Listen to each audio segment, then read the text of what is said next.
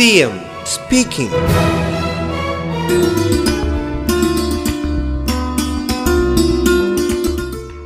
ഇപ്പോൾ വിശദമായ പദ്ധതി റിപ്പോർട്ട് അനുസരിച്ച് സെമി ഹൈസ്പീഡ് റെയിൽ ഇത് സ്ഥാപിക്കുന്നതിന് 63,940,67,00,000 രൂപയാണ് ചെലവ്.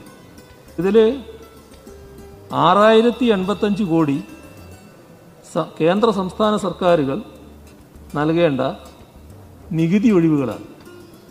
975 കോടി രൂപ റെയിൽവേ ഭൂമിയുടെ വിലയാണ്. ഇതിനു പുറമെ 2,150 കോടി രൂപയാണ് കേന്ദ്ര റെയിൽവേ വിഹിതം. സംസ്ഥാന സർക്കാർ 3,225 കോടി രൂപയാണ് വഹിക്കുക.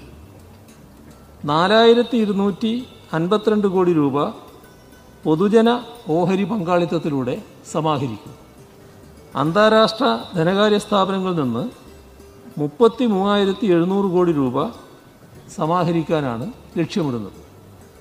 ഇതിൻ്റെ അടിസ്ഥാനത്തിൽ വളരെ ചുരുങ്ങിയ പലിശയിൽ വായ്പ തരുന്ന ADB, JICA, AIB, KFW എന്നിവരെ കേന്ദ്ര ധനകാര്യ മന്ത്രാലയം വഴി സമീപിച്ചിട്ടുണ്ട്.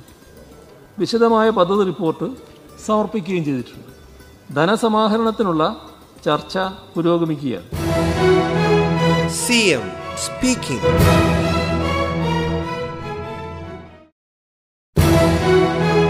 CM speaking.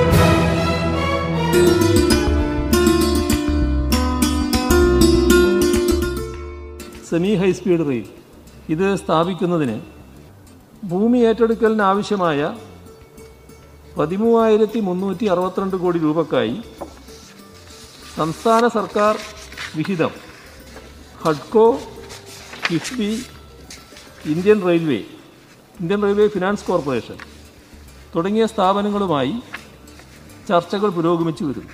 കൊച്ചുവേളി മുതൽ ചെങ്ങന്നൂർ വരെയുള്ള ഭാഗത്ത് ഒന്നാം ഘട്ട ഭൂമി ഏറ്റെടുക്കലിനായി ഹഡ്കോ ഇതിനകം തന്നെ 3,000 കോടി രൂപയുടെ വായ്പ അനുവദിച്ചു കഴിഞ്ഞു. കണ്ണൂർ കൊച്ചി വിമാനത്താവള വികസന മാതൃകയിൽ പൊതുജന നിക്ഷേപവും കൊണ്ടുവരാൻ ഇതിൽ സാധിക്കുന്നതുമാണ്.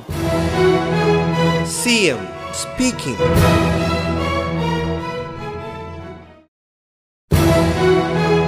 CM speaking.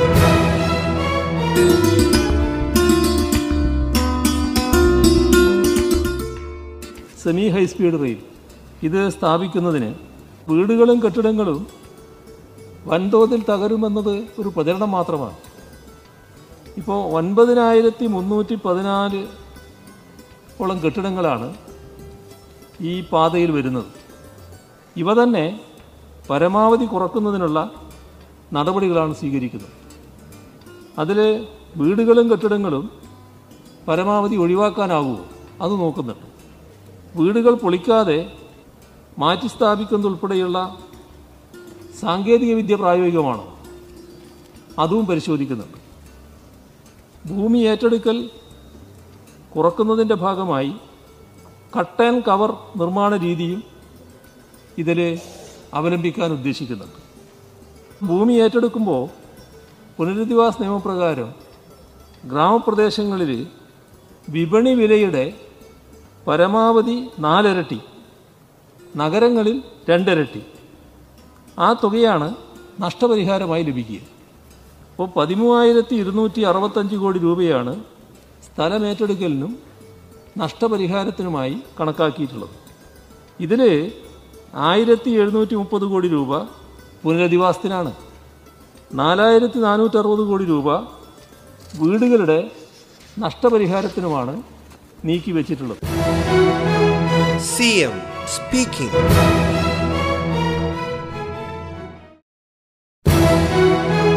CM speaking.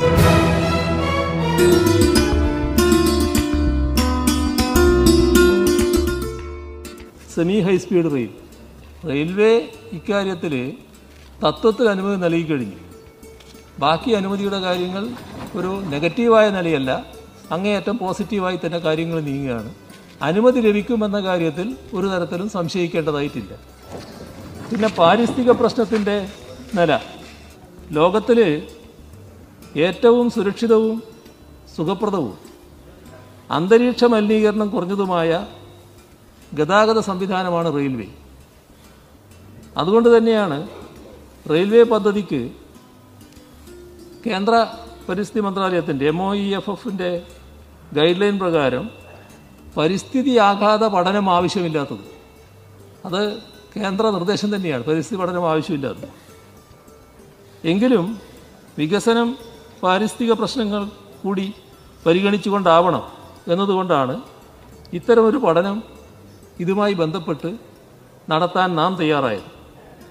മാത്രമല്ല പശ്ചിമഘട്ട മലനിരകളെയും അതുപോലുള്ള പരിസ്ഥിതി ലോല പ്രദേശങ്ങളെയും പൂർണ്ണമായി ഒഴിവാക്കിക്കൊണ്ടാണ് ഈ പാത ഒരുക്കിയിട്ടുള്ളത്. CRZ സോണുകളെയും കണ്ടൽക്കാടുകളെയും കുറിച്ച് വിശദമായ റിപ്പോർട്ട് തയ്യാറാക്കാൻ കേന്ദ്ര ഗവൺമെൻറ് കീഴിലുള്ള national centre for sustainable coastal മാനേജ്മെൻറ്റിനെ ചുമതലപ്പെടുത്തിയിട്ടുമുണ്ട്. നമ്മുടെ ദേശീയപാതയേക്കാൾ കൂടുതൽ യാത്രക്കാരെ ഉൾക്കൊള്ളാൻ കഴിയുമെന്ന് മാത്രമല്ല, ഭൂമിയുടെ പകുതി മാത്രമേ ഇതിനാവശ്യമായി വരികയുള്ളൂ. CM Speaking.